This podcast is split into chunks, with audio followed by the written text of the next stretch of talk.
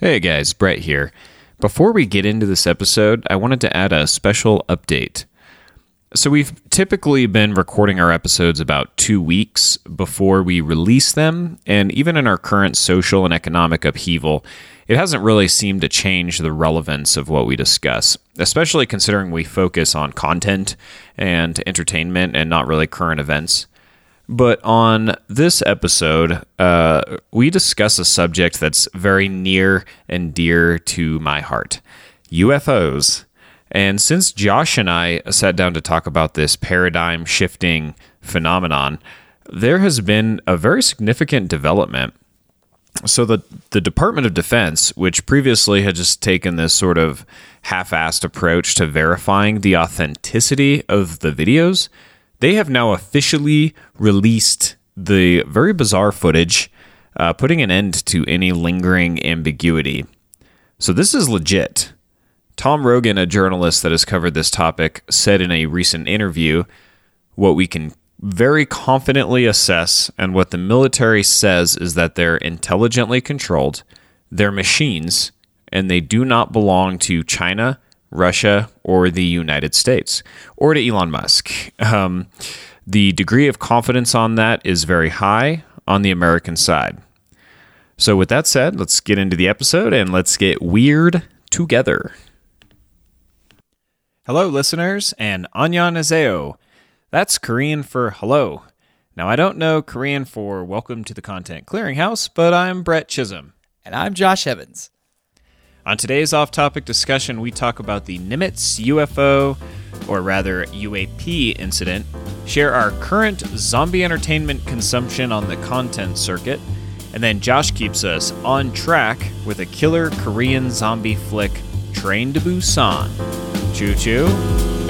Movies, shows, and video games, podcast books, and their acclaims. Let their favorite content become yours.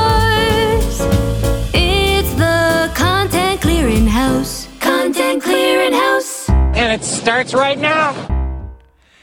So, Josh, I got a question for you. So, how do your friends and family look at you when you talk about UFOs? Um, I'd say they probably look at me the same way you would look at me if the government wasn't throttling our internet these days and we could get Skype to work. I'd say with uh I don't know, just acceptance. You know, I I don't think I really discuss it with people that are opposed to the idea. Well, you're a very lucky man then, um, because I I've been talking about UFOs a lot recently. Uh, now my wife Bree no longer runs away, but she's a bad example because she's literally the most patient person on earth. I'm serious about this. You can test her patience. I do it all the time. Um, Just poking at her. Bree, Bree, Bree. yeah, that and then some other things. Yeah. Um, I also have some friends and family that uh, I've been talking about UFOs recently, and their eyes really glaze over whenever I start talking about possible otherworldly phenomena. Um, but that's just because something happened not too long ago in this murky, mysterious, some might say a little sticky world of ufology. And this is this is something that was an event that I dare say will not only take the subject of UFOs out of the sticky basement and into the light of the mainstream, but I suspect that this event will take this subject matter out of kind of the realm of urban legends and myths and into the realm of facts and evidence-based observation. What are what are your thoughts on this before I get into the off top for today? Well, first of all, um, ufology, ufology, it's kind of like contentology for anyone that's interested, and um, in the, you know in, in the sense that they're both real things, and and I think that there's been a lot of like you know a lot of disclosure going on lately, and it's definitely been trending that way. You know, it's I remember growing up as a kid and UFOs were they were nothing but fiction. You know, believing in UFOs was like believing in ghosts. And I think that the general understanding of humanity is kind of shifting towards the way we think. You know, it's Yeah. hard to it's hard to think so. oppose the idea that there might be something else out there besides us. Now that doesn't necessarily mean we've been visited, but I think there's some really strong evidence that's been disclosed lately that says that we might have been. Yeah, I I 100% agree, and you know I think for people that uh, that might be listening that aren't familiar with this topic, that feel like this might be the realm of conspiracy theories, I'm gonna tell you to go ahead and take that tinfoil hat off. And you know, actually, I know a. Uh, this is a joke I wrote. I know a reptilian. I know a reptilian deep state globalist who helped JFK's real killer fake Obama's birth certificate, and he said tinfoil hats don't even work. Well, he sounds like he'd be the expert. So go ahead, take take it off, because on this off top we are sticking to the facts. And this event that I'm speaking of is the USS Nimitz UFO incident. Oh yes, that's a very famous incident. Actually, it's uh, I mean, it's been a while, a few years maybe, but there's a lot of there's a lot about this that was coming out a few years ago. There is, but I, you know, it's surprising to me how many people don't know about this and um, weren't talking about this even before uh, the news cycle became dominated with the coronavirus pandemic. Um, but getting into it for the uninitiated, and excuse me if this is offensive, not as woke.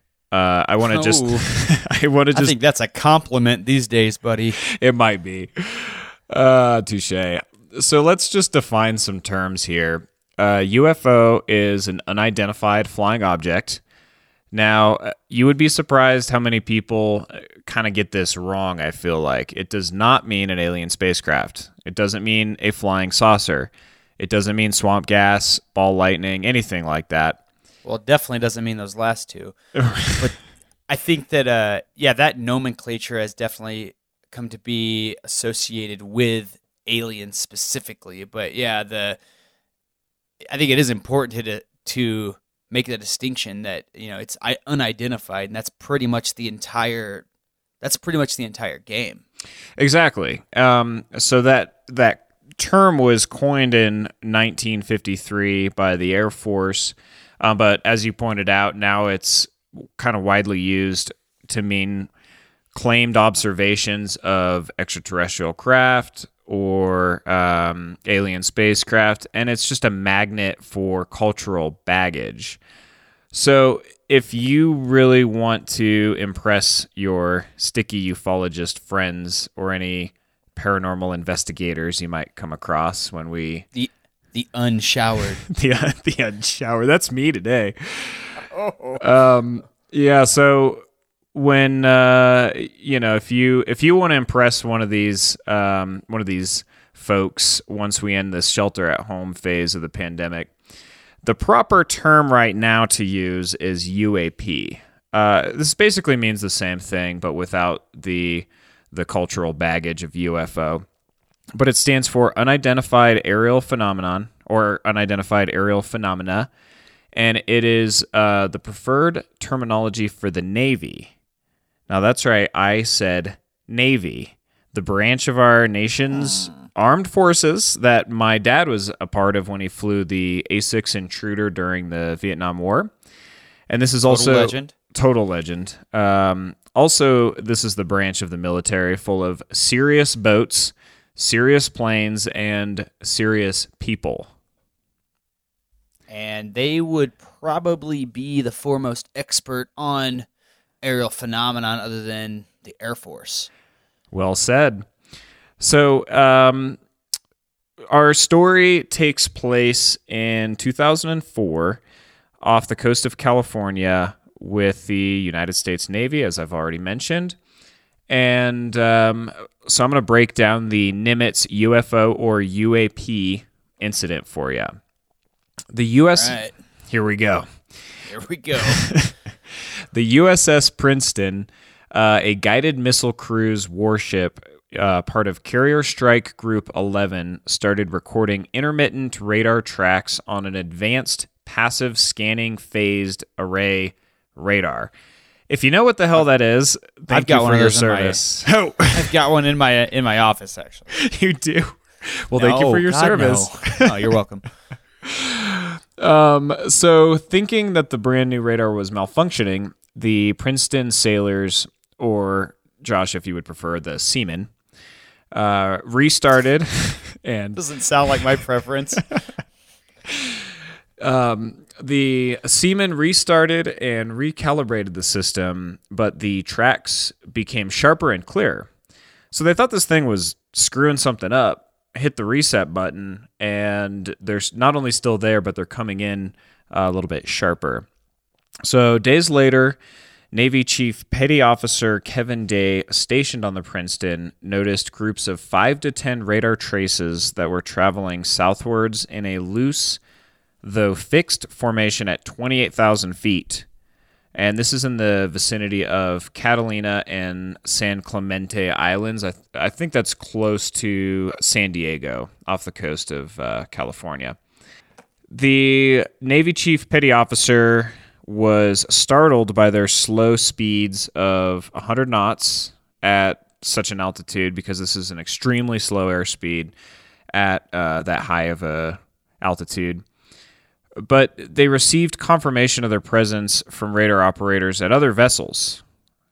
The returns continued showing up continuously for almost a week, with the sailors observing something moving erratically in the distance through the ship's magnified binoculars. So here's where shit gets real. On November 14th, when a similar event occurred again, an operations officer aboard Princeton contacted a U.S. Marine Corps FA 18 Hornet and two U.S. Navy FA 18 Super Hornets from the US USS Nimitz aircraft carrier. Uh, and these planes were flying in the area, area at the time. One of these Navy F 18s was piloted by the commanding officer of the uh, strike, strike Squadron, and one of the only pilots that I know of that has speaked so openly about this incident, and that is Commander David Fravor. yes, very uh, a very respectable source on this kind of stuff too. Absolutely. Very un, very unlike the type of sources that you would usually get with this. He's not sticky at all. You know, he probably shave showers once a day. He's he's the serious man I was referring to. So the Princeton radio operator instructed the pilots to change their course and investigate the unidentified radar spot. And at one point, a radar operator asked the pilots if they were carrying operational weapons, which Oh, they were not. That would be a crazy thing to be asked. yeah, that is a crazy thing to get get a call about when you're flying off the coast of California. Yeah, I mean, I, I think the uh, Marine Corps pilot was on a training mission. One of them was on a uh, like a maintenance test flight. I mean, you know, this this was all training, test flights, just routine stuff. Uh, so, so they're not they're not carrying out some kind of mission or you know they're not carrying weapons. So it's almost as an aside uh, to go check this check out this uh, unidentified radar um, tracking object that the Princeton is seeing. And uh, in fact, in some of the interviews, I know that one of the pilots that hasn't been named, I think it was one of the weapons officers that was uh, sitting in the second seat of one of the F 18s, mentions later that they were very upset that they didn't know anything about this because they had these radar traces. You said Um, it'd been happening for for, like over a week, right? Right. So Yeah. uh, one of the pilots, I think, uh, and they have not spoken as openly as as Commander Fravor, but was actually pretty upset that they were not warned about w- the potential uh, dangers, I guess, involved. Um, but that's an aside. So the getting back to this infamous day, the weather conditions, excellent visibility, blue skies, no cloud cover, calm sea. As they approached the intercept location, the Marine F 18 was instructed to leave the area as the Navy aircraft approached.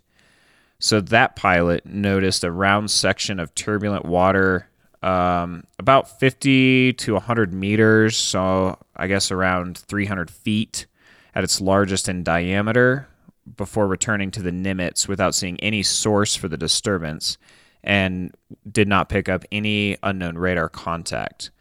The Navy pilots reached the intercept location still with no radar contact, but they looked down at the sea.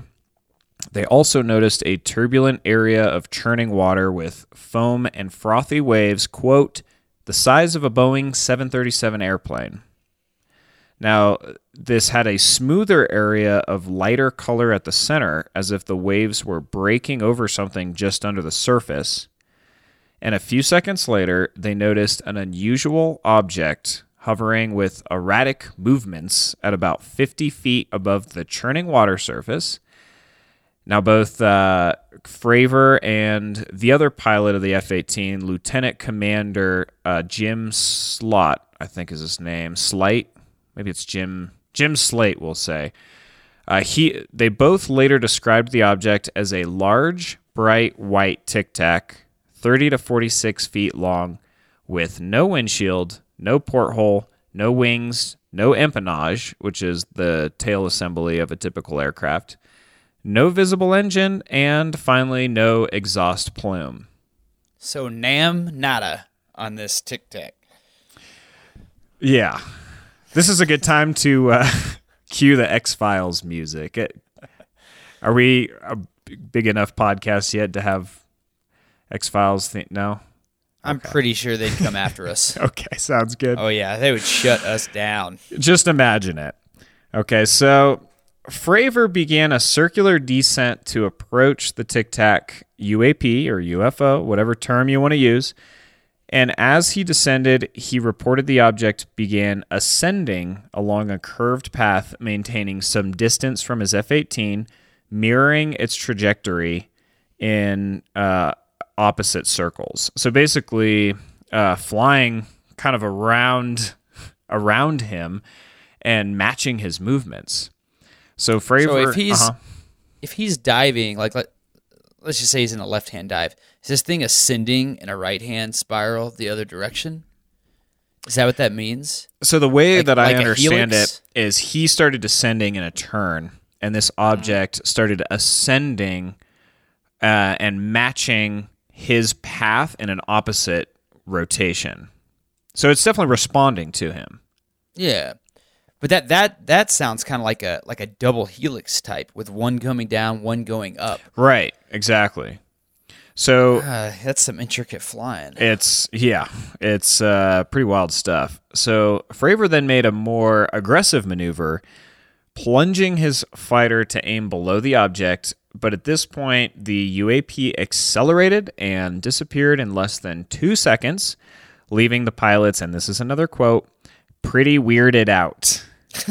Ooh, that is a technical term. Yeah, um, don't be dramatic, boys. You can drop an f bomb. Yeah. So the two fighter the two fighter jets began a new course to a different rendezvous point, and within seconds, the Princeton radioed the jets that a radar target had just appeared 60 miles away at the predetermined rendezvous point they were headed. So anticipating their movement. That's the idea. That's what it. That's what I interpret in this. Um, uh, so, according to Popular Mechanics, a physical object would have had to move greater than 2,400 miles per hour to reach that point ahead of the Navy fighters, and their jets have a maximum speed of Mach 1.8, which is 1,190 miles per hour. So double it's- double their speed. yeah, Minimum. and right, and actually, um, to get there within seconds would have required an airspeed of at least forty-two thousand miles per hour. But of course, they didn't. They didn't have it tracked going from point A to point B in like a linear line. So it's difficult to calculate. But this is what um, you know some of these different articles and references that we'll link in the show notes uh, have have calculated if it is indeed the same object moving from point A, where Commander Fravor first saw it, to the uh, rendezvous point, which it anticipated.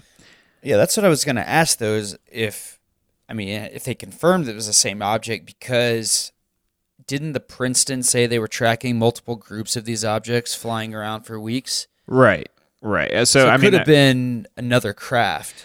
Absolutely, but it still seems like there if it was another craft there must be some sort of like hive communication or you know some some intelligent control to be uh anticipating that same planes the navy aircraft's location and then uh their future location, right? Yeah, like I'd say there's almost certainly, I mean, just the way that it's flying with him in this like helix pattern, that clearly indicates some sort of intelligent control, whether it is, you know, a biological being on board or if it's a remote probe or even if it is some sort of human technology. I mean, it's it's clearly not just like, you know, a, a dumb object. And I, th- I think that's, you know, something that kind of control, it's not anywhere outside the realm of possibility they would have communication and be able to, you know, perform and fly as a squadron or as a unit with other UAPs. Right. I mean, I I have a feeling that it might have been the same object, and this is totally just you know Brett's personal speculation on this. Uh, somebody that thinks about UFOs a lot. You're a certified contentologist. Um, That's that is true. So ufology is not in the contentology wheelhouse, but it's closely related, as you mentioned. yeah. But They both you know they had a, sitting at home and watching showering. YouTube a lot. So, um, uh, but Commander Fravor does, you know, they visually see this object and they they see it basically disappear. I mean, it goes somewhere. It doesn't just like phase out. Like it it is moving, and then it's gone in an instant. So, I, you know, I have a feeling that whatever this thing is, and whether it was the same object or not, it, it moves very quickly and is it's very unlikely that it is a terrestrial object, but we'll get into uh, what I think and what Commander Fravor thinks in a little bit. So, two other jets went to then investigate the new radar location, um, but by the time the Super Hornets arrived, that object had already disappeared. Then both F 18s returned to the Nimitz. Now, after that, ret- the return of the first team to the Nimitz, a second crew took off, and this time they were equipped with an advanced infrared camera or FLIR pod. Now, you have one of these as well in your office, right next to my whatever the hell else you said earlier that I apparently have. That's something something array radar. Thank you for Exactly. your service. So, uh, FLIR. FLIR stands Continue. for. The, I, I'm going to do that. FLIR stands for uh, Forward Looking Infrared. Now, this camera recorded a mysterious moving object in footage that is now commonly known as the FLIR 1 video. I got to take a breath for this because this is so exciting this FLIR 1 video that was publicly released by the Pentagon in December of 2017 alongside the revelation of the funding of the Advanced Aerospace Threat Identification Program. yes, keep getting louder. All of this and more was revealed by the New York Times in what I believe is the biggest breaking news story of the decade that no one is talking about. Yep, it's kind of a crime. I'll be honest with you. It's crazy. So it has Jo- the potential uh-huh. to change the world. It, it really, does. does. It really does. Yeah. So, Josh, since Yeah. this amateur show that we just launched can only be consumed via audio for now, can you describe to listeners what the FLIR 1 of the Tic Tac or the UAP footage looks like? Ooh, describing videos in audio format, my forte. yes. so the the the FLIR one video, it's if you've ever seen uh, any infrared footage from you know, like an Apache helicopter or something. It's basically either uh, they call it black hot, which is where objects that are hotter than the ambient temperature appear black, or white hot, where hotter than the ambient temperature appears white. So the FLIR 1 video starts as black hot, and they're tracking on their uh, on their tracking pod. They have an indicator around this tic tac, and it's just this black smudge in the middle of the screen. And as it moves, the tracking pod's cursor is kind of like jumping around, like it's losing track of it. And there's not a whole lot of resolution to the video when it's in black hot, but when it switches over to white hot, I think the resolution comes in a little bit clearer, and you could see the shape of the tic tac. And the pod, uh, you know, it's periodically locking on and losing tracking the whole time, but you can start to make out some detail a little bit like I guess it's the waves or something in the background behind it, and you can see how fast it's moving across the ground. And that's pretty much like the entirety of the video. They show uh, there's a few like uh, on-screen indicators that they in the video that we'll link. They kind of like tell you like what the azimuth and all these other instruments are on the panel, but you know for the most part, it's really about what's happening in the middle of the screen, and it's this tic tac moving around, being tracked by the the FLIR pod. Now, my issue with video like this is that it, it is impressive if you know the story, but if you just take this a video like this out of context, it's kind of hard to tell what's going on with it. And I think that you know when when I first heard this story, it was on Joe Rogan, an interview with Commander Fravor, which we can also link. And I think it's really important, you know, if you're going to watch this video to also listen to him in his own words talk about this because you can hear like his emotion and his inflection when he's describing what's going on. It gives you a you know, a real feel like what he was seeing through his eyes. Definitely. Yeah, so um great point just to reiterate check out our episode show notes for all the references and links, um, including the New York Times article that started it all, an excellent in depth article from Popular Mechanics, Joe Rogan's interview with Commander Fravor, of course, the official Department of Defense verified FLIR footage that we're talking about. Um, but I'm glad you mentioned that because something I want to kind of uh, um, end my little segment on is Commander Fravor. This is a Navy man whose uh, military career spanned 24 years, and he kind of confirmed this the high strangeness of this in an interview in 2017. So this is what he said: "It was a real object. It exists, and I saw it." And when asked what he believes it was, he speculated it was something not from the Earth.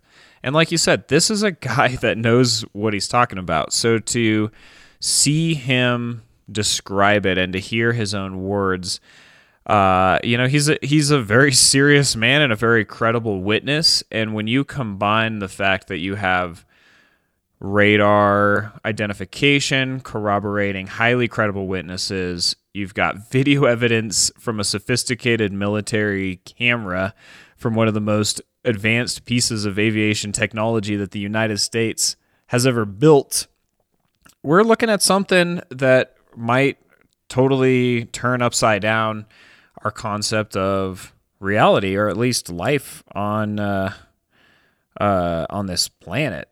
So, um, if you find this fascinating, like I do, and you want to start doing a little digging, our references are a great place to start.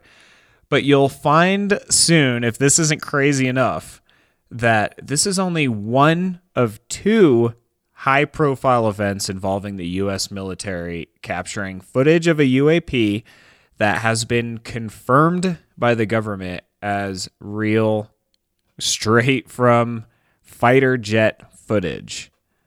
So this has been fun, Josh. But I want to leave you with some words from, from some final words from Commander Fravor regarding this sighting. He says, I have no idea what I saw. It had no plumes, wings, or rotors and outran our F 18s, but I want to fly one. Commander Fa- Fravor, we salute you. You're a badass. Hell yeah! I hope you get to fly one of those things, buddy. I hope he does. So, you know, I do have some thoughts on this because my opinion of the entire UFO phenomenon is that it essentially has a marketing issue. You know, the the phenomenon when you look at it from a point of view like this, it's not hard to accept it like yes, something is happening. But I think the primary problem that's happening with all of this, when anytime it comes to disclosure or it comes to a new story coming out, is for the most part, it, they're not typically brought by credible witnesses. It's usually brought by someone like lead singer of Blink 182, Tom DeLonge, who I do appreciate what he's doing for, you know, for the the idea of disclosure, but I, I feel like his approach is what you typically get. It's people that are maybe a little bit more concerned with being mysterious and seeming like they have secret information than they are of actually just presenting this stuff in a concise manner that doesn't it doesn't have a lot of baggage tacked onto it that makes it hard to dispute. And again, I am referencing a Joe Rogan interview.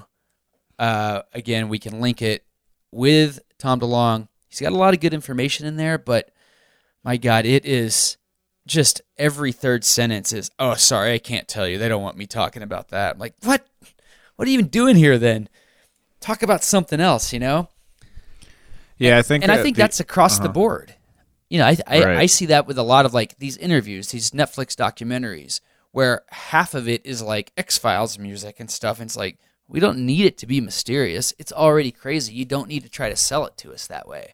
What I love about this story is that it's not sold in that way at all. Right. And I, I think that's what's really important about this is stories like this, evidence based information like this can help bring this topic kind of out of the fringe um, world and into hopefully a more scientific mindset where it can be evaluated with some logic and some reason. Um, I mean, we could get really weird with this, and we could get really esoteric with it. I'm actually reading a book right now called uh, "Demonic Reality: A Guide to the Otherworldly" that kind of Don't you go Tom DeLonge on me, Brett. kind of argues that these these um, these instances are all kind of interrelated. I mean, it, it talks about uh, Blessed Virgin Mary uh, sightings. It talks about fairy, you know, fairy mounds and fairy circles and crop circles and Bigfoot. And I mean, it, it- you know, it's kind of like this all-encompassing theory of these strange, kind of esoteric subjects. But I think it's Fact based credibility. it's really important to stick to the facts. Uh, and we can talk. We can talk about we can talk about the weird stuff another time because it is fun to talk about the weird stuff too. Yes, I think as long as it's not presented as these two things have to exist together. You know, it's I don't think there's any reason why fairy circles would necessarily have to be part of the UA, UFO theory.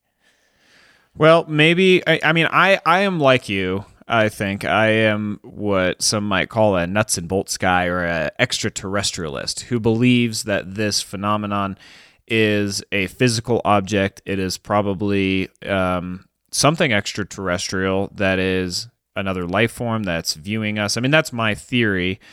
But really, if we don't know, it kind of leaves um, that giant question mark and allows the imagination to run wild, which is what attracts so many uh, sticky fringe, fringe characters. um, Unshowered. but you know, hopefully we can get more evidence, more credibility. There's already been serious journalism surrounding this subject, which is a huge cultural shift and a huge change from kind of the the um, lack of credibility. I mean, anybody that used to take these subjects seriously in the scientific community would be ridiculed. And there is some evidence to suggest that the CIA actually created a campaign to ridicule anybody that took this subject matter seriously, but like I said, that's a subject for a different episode.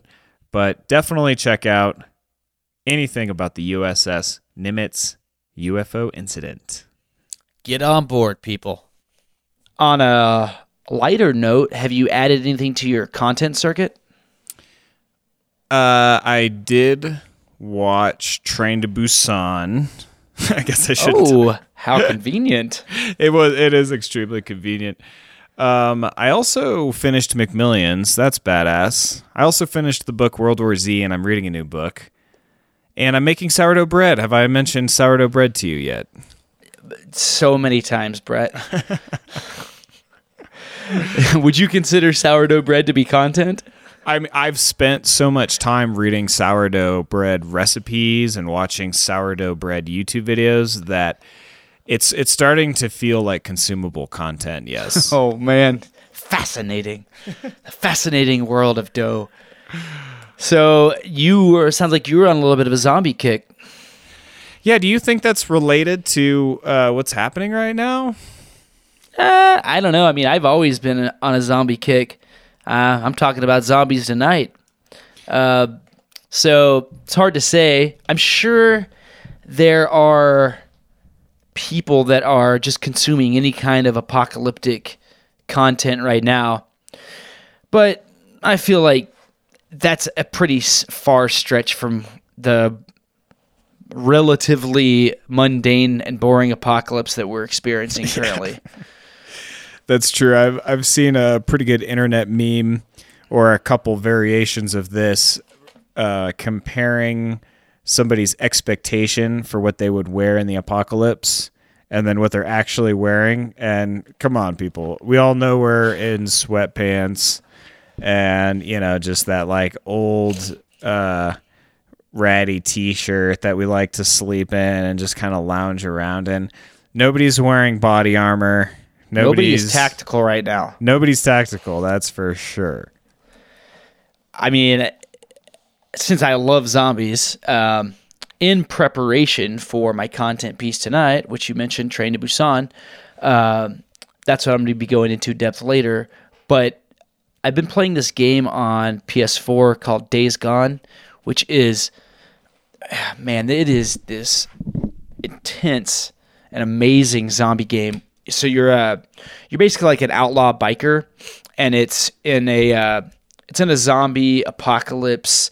It's like two years after the fall of man, and the really significant feature in this game is the hordes. Something that a lot of video games don't do that zombies absolutely need to function properly in in uh, fiction is the horde. You know, it has there has to be this giant wave of zombies, and that's pretty much like the key gameplay element of this game. You'll come up to these, you know, three hundred to four, to five hundred uh, strong hordes of zombies, and they're like the fast twenty eight days later zombies. And I've never played a game that made me feel like, you know, like when you're a kid and you're you're swimming in the in the uh, in the lake, and right as you start to get out, you just have like that adrenaline rush. You're afraid of like Jason Voorhees or Jaws or any number of terrifying water creatures are gonna like grab you and pull you back in right before you escape. You know what I'm talking about? I, I don't think I have that fear. Well, maybe not I- that I particularly, might but now.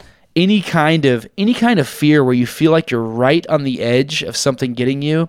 You know, it's something like I know if when I was a kid, I had that all the time, like this crazy adrenaline rush.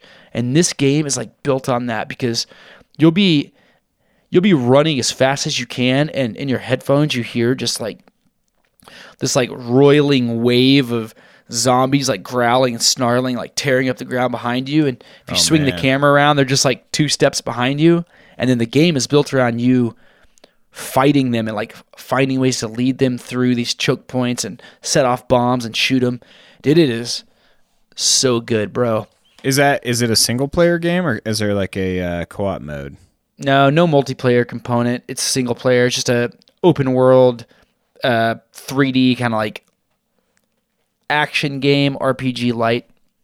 Days Gone, Days PS4 Gone. exclusive. That sounds awesome. It's I love a good zombie game. Oh man. It's the best. Anything else in your content circuit? No, that's about it, man. Nice. That's a good one. That's a good pairing. It's like a Train to Busan appetizer. It's a fine wine. yes, exactly. A fine undead wine. Oh, perfect. Well aged. All right. Well, uh, let's take a quick break and then we'll come back and we'll get in some content. Ooh, content. The Content Clearinghouse is brought to you by Best Maps Ever. They make checklist posters for outdoor adventurers who want to see it all. If you want to visit every national park in the United States, climb every 14er in Colorado, or ski every slope in New England, Best Maps Ever posters are the perfect way to track and inspire your quest. Every map is lovingly designed with icons marking each location so you can stick a pin in the icon or color it in with a marker as you check off the areas you've been to. They offer mounting and framing services for maps that are ready for pinning right out of the box, or if you prefer to mount the map yourself, there are tips on the website to help you with that.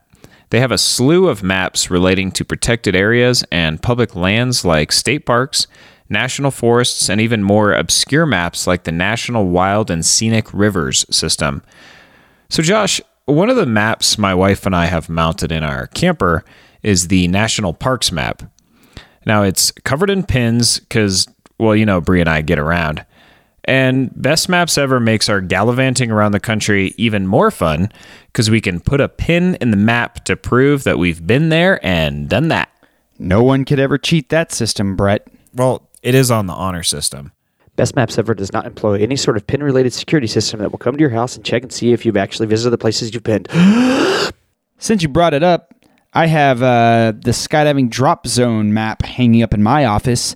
It's one of the few decorations I have that's not celebrating one of my many athletic achievements. In fact, it's hanging up on the wall right next to my world's most humble man trophy. For all your cartographic needs, visit bestmapsever.com. They've got the best maps ever. Clear it out. All right, we're back on the Content Clearinghouse. So I did kind of uh, ruin the surprise of what your content piece is, Josh. And uh, I oh, I'm think the uh, I think the uh, the podcast title may have done that anyways. It's no that. Oh, that's good. surprise. That's a good point. Whew, pressure's off. Well, since we already brought it up, uh, today I'm talking about Train to Busan, which is the uh, 2016 zombie masterpiece. I say that about about everything, but that's what it is. It's a masterpiece. Uh, it's directed by Yeon Sang Ho, and this is one of the highest ranking films in South Korean history. In my opinion, this is the best piece of zombie content besides World War Z, the book by Max Brooks, not the movie, not the uh, not the insulting and atrocious movie, but the book, which you mentioned earlier that you've been uh, that you were reading recently, right? Yes, and j- I I would like to say I don't think World War Z the movie was as terrible as you just made it sound, but it is nothing like the book at all. Other than the fact that there's zombies in it, that is the only similarity that they have. But you're absolutely right. World War Z, the Max Brooks book, is hands down one of the best books I've ever read. And So Train to. Busan, I really enjoyed it, but it also left me feeling very unsettled. I felt like it was kind of like a like a nightmare that was really entertaining to watch. But is that is that something that I th- that you really like in movies because it's just so hard to like make somebody that thinks about books and podcasts in free fall while skydiving?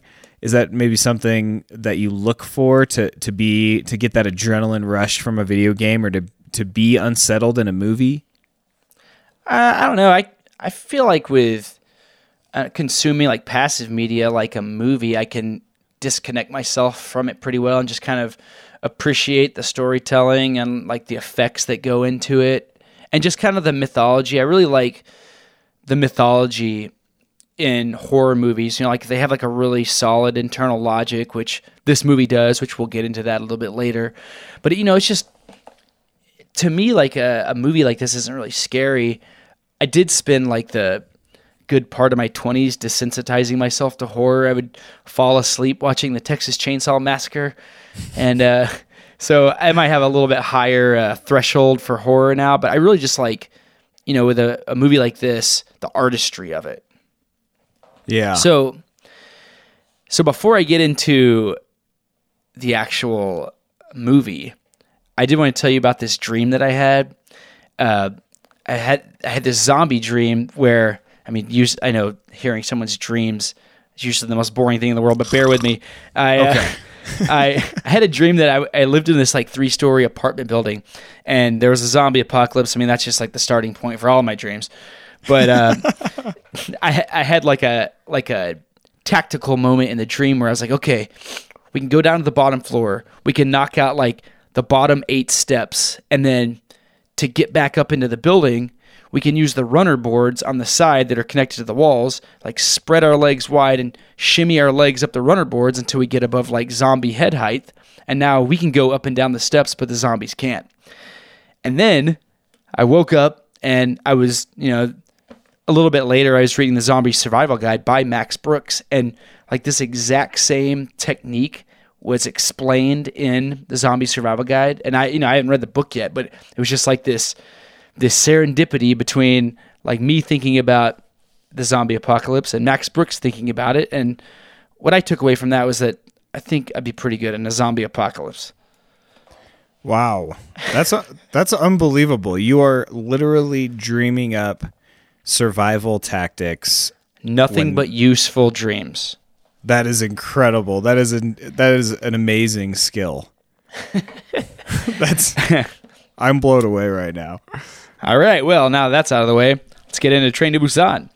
Um, so this movie, a, a short rundown of the plot, like the Now, really quick for our listeners out there, is this going to be uh, no spoilers, light on the spoilers, medium, or are we going to spoil or burn the shit out of this?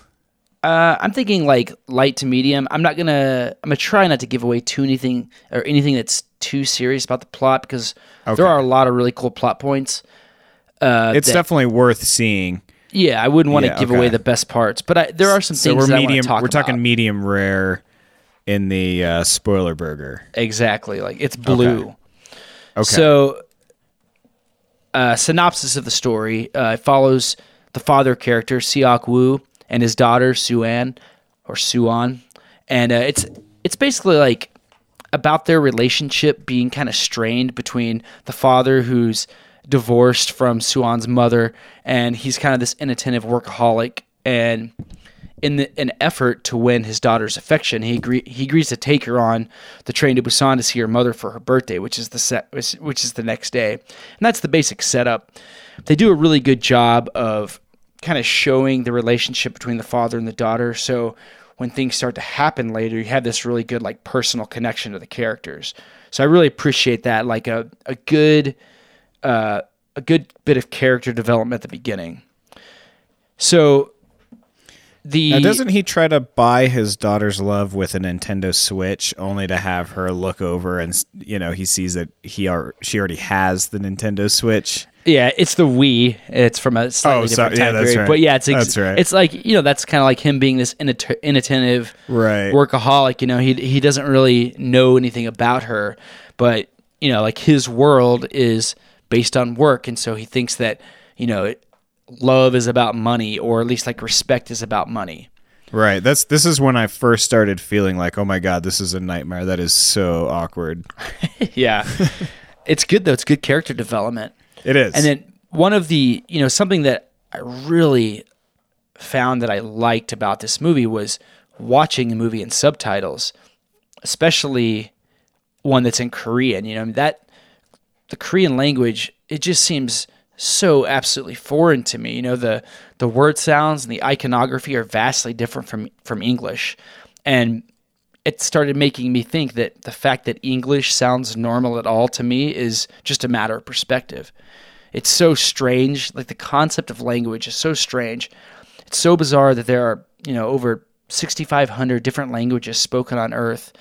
And the instinct to communicate from humanity, it must just be so hard coded in the human mind that humans from different patches and different walks of life and different areas on Earth, they couldn't help themselves but create speech and this just torrential wave of communication at the dawn of man. And what that leaves us with is 6,500 different languages.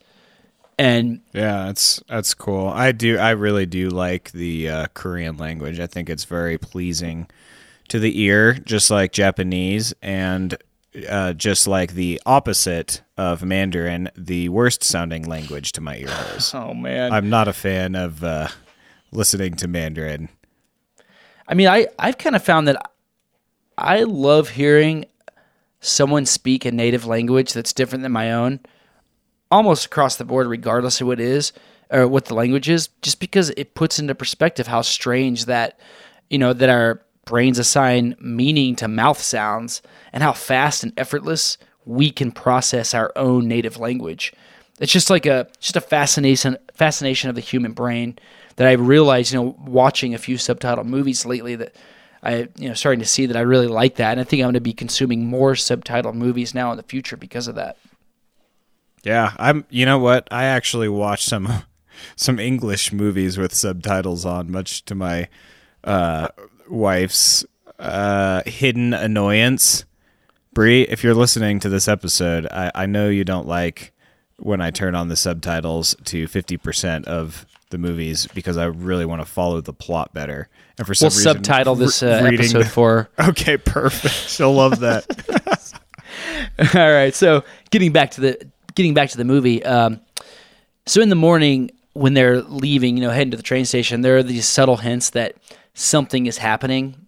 Uh, like they almost get hit by these fire trucks, and then you know they look off in the distance. They notice like a high rise, like the thirtieth floor is on fire, and there's like this ash raining down from the sky. I just I'm a big fan of when zombie movies start this way, where you're seeing like the last remnants of a normal human response to the disaster before the entire system is overloaded. And that's kind of like, you know, that's what those fire trucks signify that they're no one really has a grasp on what's happening yet, and they're trying to respond to it with just uh, standard human problem solving. Like, you know, there's fire, there's some firefighters at it, which without thinking like this is going to make it way worse. Hmm. So when once you get to the train, uh, patient zero for the train, which most of this movie takes place in the train. Patient zero is uh, just this character that she uh, she runs in from the platform right as the train train doors are closing at the last second, and you know to someone who is escaping an attack like that, that's a very logical decision. You know they're injured and scared, and they think that they're running for their life. But as the train pulls away, you know you get like these side eye glances of people looking out onto the platform and they see, you know, uh, somebody tackling someone else.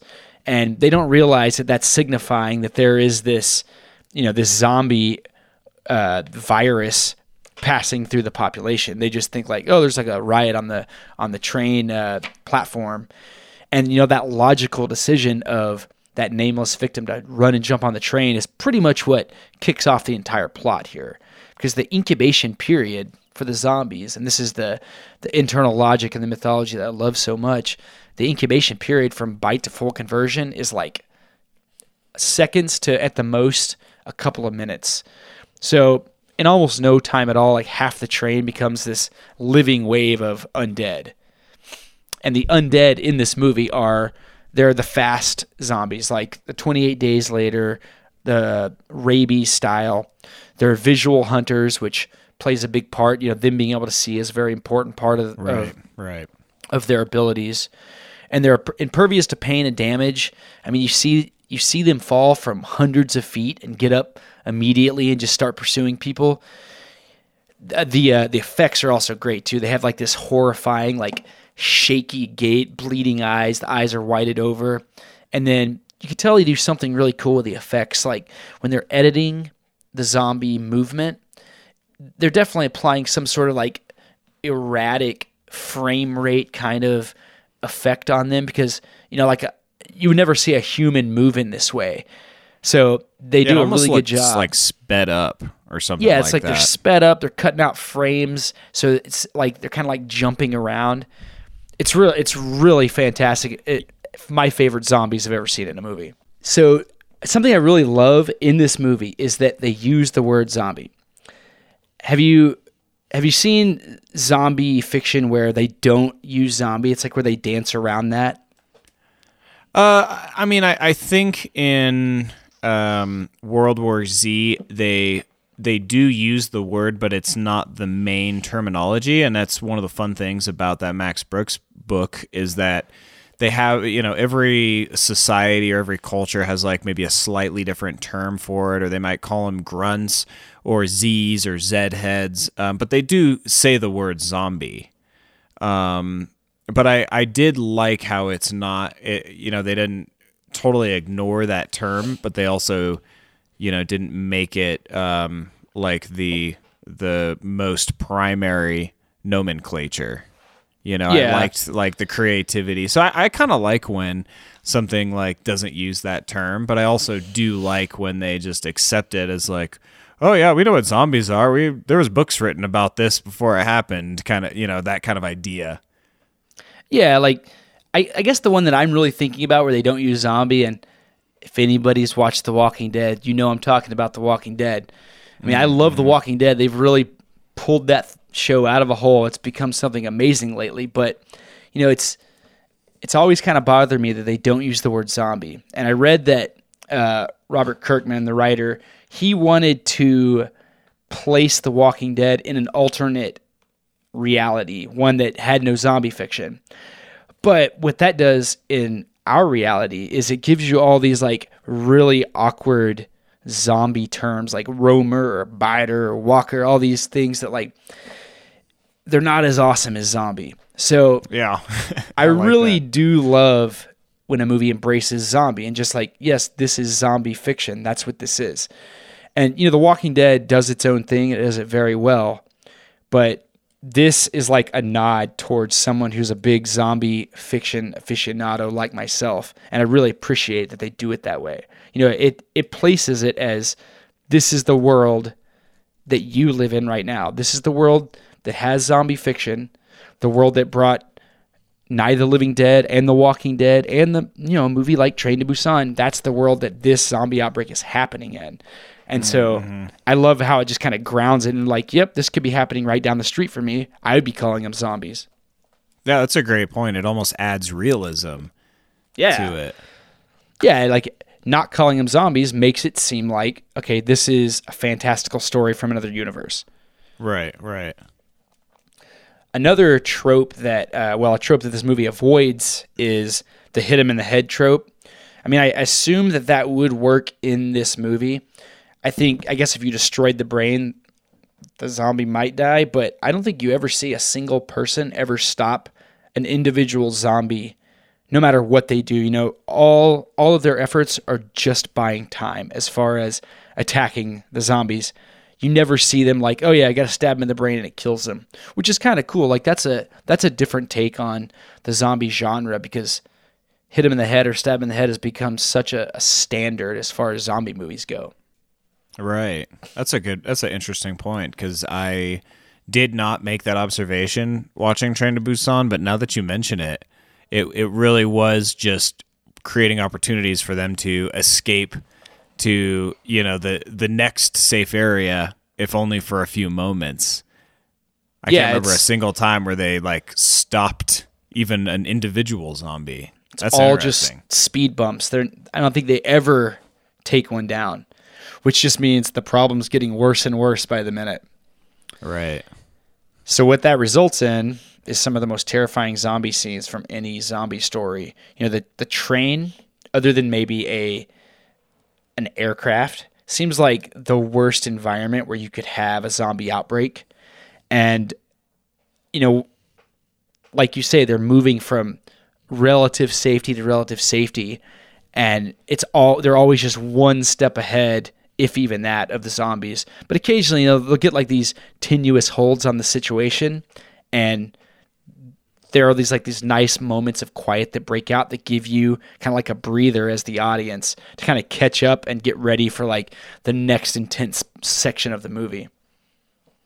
Yeah, this I, I think that's a huge uh, drawing point of this movie for me is just the setting of it. It's like okay, you know, you don't want snakes on a plane, you don't want zombies on a train. I mean, that's you know, It there's rhymes, like, so you know it's true. you know it's true. So did you? Uh, what did you think about the scenes where uh, they're watching like the government reports? You know, they get like before everything it really goes down on the train. They're getting like these government reports on uh, the screens.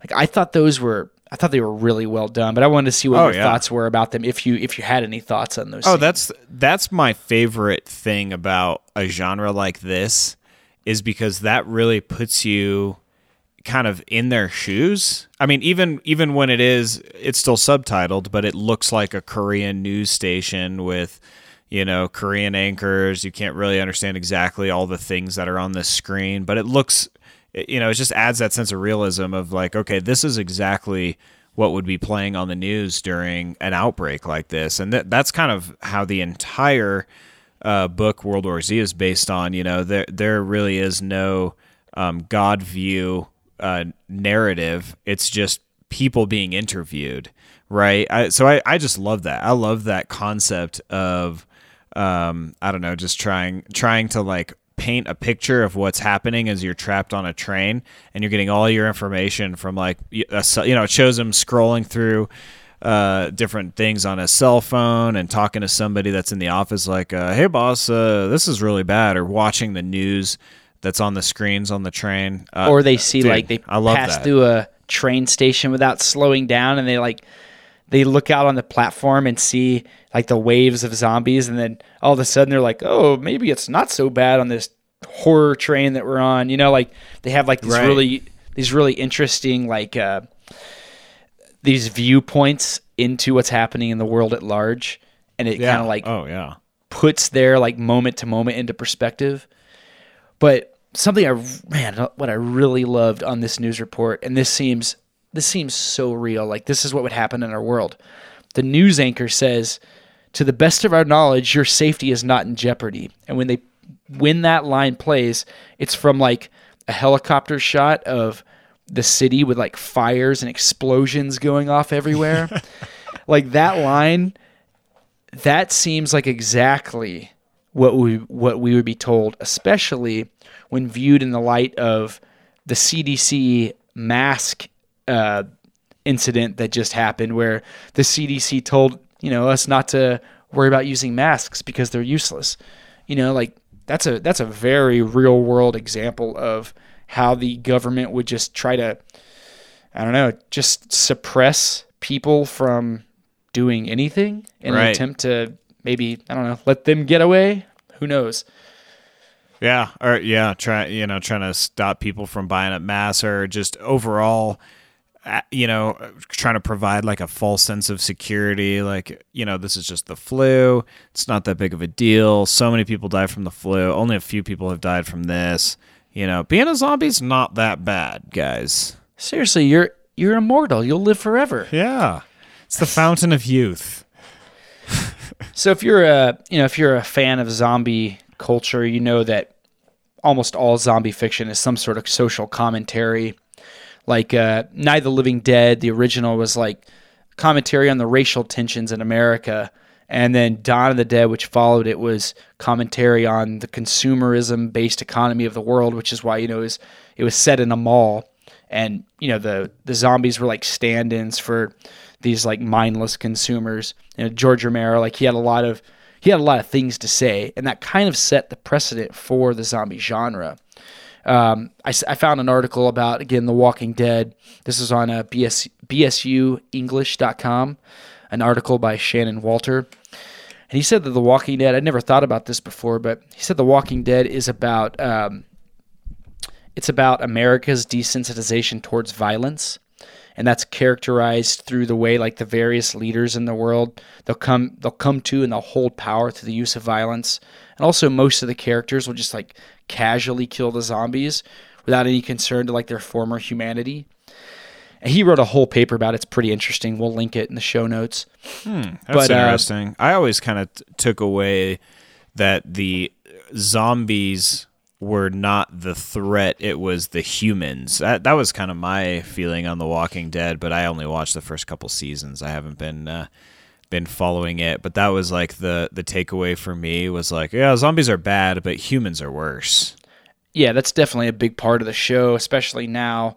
And if seriously, if anyone has had uh, thoughts about The Walking Dead not being what it used to be, you should seriously check out season nine and ten. Like it is way back on track. But the big social commentary on Train to Busan was the, uh, and this came from an article, uh, masterpiece of social commentary, Train to Busan by Jack Buchanan. This is on uh, filmo- filmosophy.co. We'll link it. Uh, Okay. he says that, and if you've seen the movie, you'll notice that the, the uh, social hierarchy in South Korea is particularly complex. Conformity and social expectations, place of birth, job, place of residence, accent, and clothing are all a factor in the endless judgment of status in the country. So, Yeah, that's pretty typical of, of Asian culture for sure. Like we live in a very individualistic culture, and for a lot of Asian cultures, um, probably most, if not all, Asian cultures, it is about the group collective coming first, and you know your your place in that group, um, and the group coming before your needs as an individual is is definitely um, kind of a cultural priority. Yeah, so that's I mean that seems like you know that's a big part of this movie.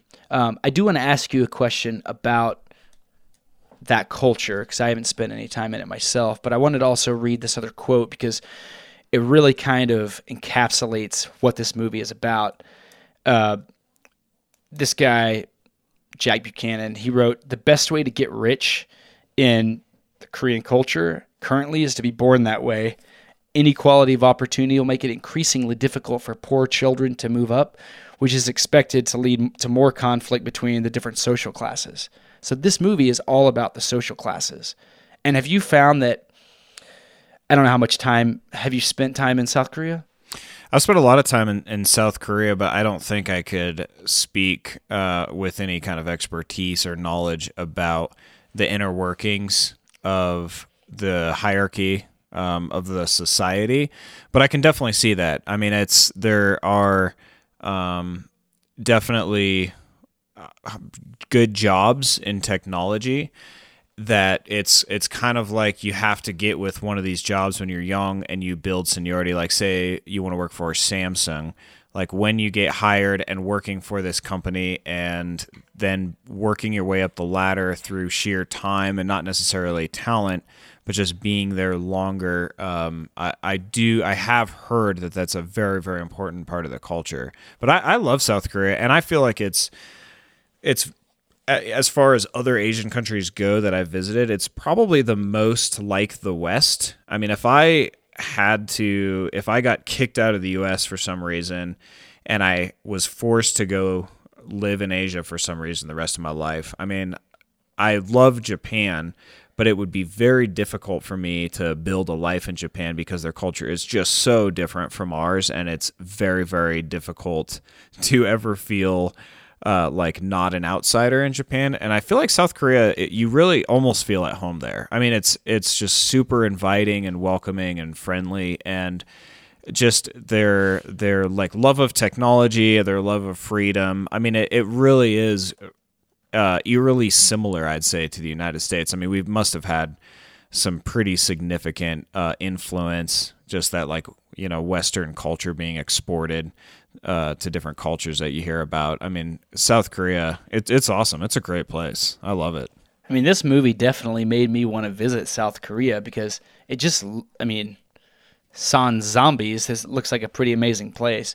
You know, it seems, and the Maybe way, wait till they get the zombies yeah, figured out. hopefully they'll keep it contained and long enough for all these zombies to die off, and then I can go visit.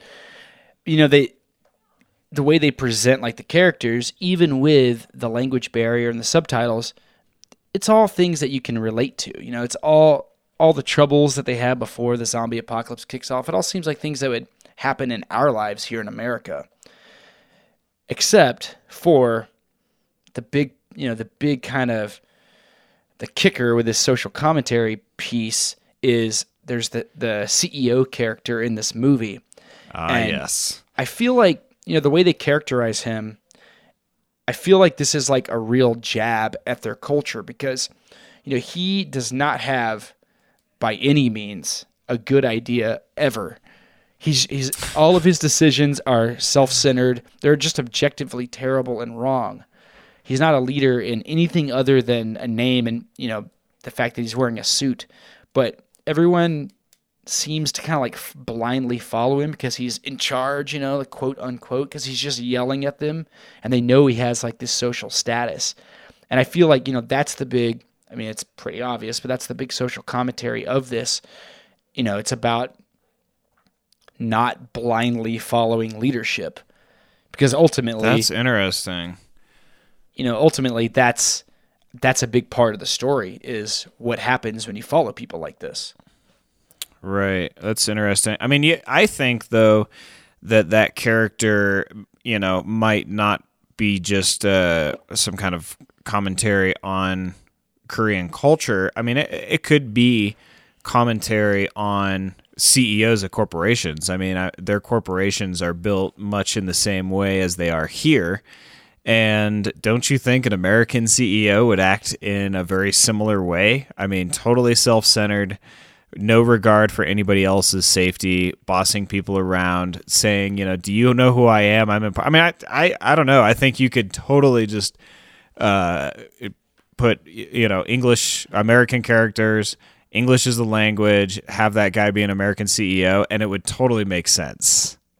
Definitely. I feel like that's like a, you know, like that's a cultural touchstone that it may be very significant in the culture, but, uh, you know, I feel like the director, Yeon Sang Ho, I mean, he, he's probably like, I have a message and I'm sure this will resonate anyone who's ever worked under a corporate asshole. And, yeah. you know, it's important to know that they're only important because you work for them. That's the only that's the only significance that this person may have in your life. So I just thought that was you know it's a it's a really interesting part of the story and I really like that that's you know the the social commentary they have it wrapped around. Oh But- yeah, yeah. Enough social He's commentary. an asshole. Okay, he's enough of that. A uh, villain. Yeah, so you know this movie has like the best instances of calm to storm with absolutely no warning. You know, if Train to Busan's taught me anything, is that you never want to be leading the way in a, in a fast zombie apocalypse. That just means that you're the first line of food when you round a corner into like a wall of zombies. Uh, That's your tactics would definitely change based on just one or two encounters in this world. But what it made me think about was Brett, do you remember when we went to the 13th floor uh, haunted house and did the zombie laser tag? Oh yeah. So here at uh, Colorado, we have a haunted house where after Oc- after Halloween, they convert the entire thing into like this zombie experience where they give you they give you these laser tag guns that look and feel like real weapons. You go They're heavy. dude, and they recoil. They're like full it's weight. great Oh yeah. and all the all the actors inside the uh, inside the haunted house now have like these laser tag headbands on, and they'll just like run at you and charge, and they really don't stop until you shoot them. And that was, you know, like after about like five minutes in there, we had just kind of naturally fallen into this like egg shaped phalanx where we had six degrees of protection facing every direction. It was really cool to, you know, in a controlled environment to like go and see like, oh, how would how would just this group of friends handle getting together with some guns in a zombie apocalypse? It was really fascinating. And if anyone has the opportunity to do a haunted house like this, you should definitely check it out. Although it will ruin all other haunted houses for you in the future. you could just bring that laser gun to other haunted houses and see how well that goes. I'm sure that would work. Yeah. Yeah. Well, it's you know it's funny that you brought that up because I think of that um, experience with you and our friends uh, about once a year around uh, end of October, and I just r- with a smile on my face remember fondly how quickly you took the charge and how serious you were. I mean, this was not a night out uh, to have a little fun. You were in full once in a lifetime mode. opportunity. It was it was time to get serious and I loved it, man. I mean, I you know, I just love losing myself to any kind of experience. Like I I want to get the most out of an experience, but sometimes I do have a tough time just like pretending. Like I have a tough time as an adult using my imagination. Bro, that's my whole life. experiencing that full immersion. But when you have somebody like you that uh, dreams about zombie tactics and you just can't wait to take the mantle, uh, it can it really helps pull me into the experience. And I remember being terrified and like really trying to like go over in my head. Okay, now I got the right flank. Bree's got the left flank. I got to make sure that we like clear the corners. Like everything, you know, every you had basically briefed us up. Like, okay, I've thought about this, guys. This is how this is going to go down. I we survived. I can't believe it. We survived. Staircase running survived. board dream. of course, I can't believe we survived the I haunted can't house. believe it. We were one of the only groups that made it out. All those other people are still in there. Still in there, Yeah. "Oh," moaning and wandering around aimlessly. So That was my zombie impression. That was pretty good. That was really Okay. good, Brett. Um, if this doesn't work, you should be an actor. Okay. all right. uh, So I don't want to ruin it, but this movie does have the single best zombie scene I've ever seen. It involves a skateboarder and helicopters, and I don't want to say anything else because I want everybody to go out and watch Train to Busan. But when you see this scene, I think it's gonna blow your mind, especially if you're into zombies. Like if this is your forte, this is like up. that's it. That's the best zombie scene that's ever existed. So skateboarder and helicopters. All right. All right. Well- If you like zombies, subtitles, or trains, this movie pretty much has it all. My final thought on Train to Busan is that this movie hurts in a way that I could never imagine a zombie movie could doing, and that really makes this movie mean something. So everybody, go out, watch Train to Busan. Kamsamnida, Josh. That's Korean for thank you. I'm sure I mispronounced that. It's been a while since I've been there. Um, but Train to Busan, I really appreciate you sharing your content piece and clearing it out on the Content Clearinghouse. For our listeners, we do have a Facebook page and an Instagram. You can find us uh, at The Content Clearinghouse. Tune in next week. We're going to clear some more content out of our brains. Thanks for listening.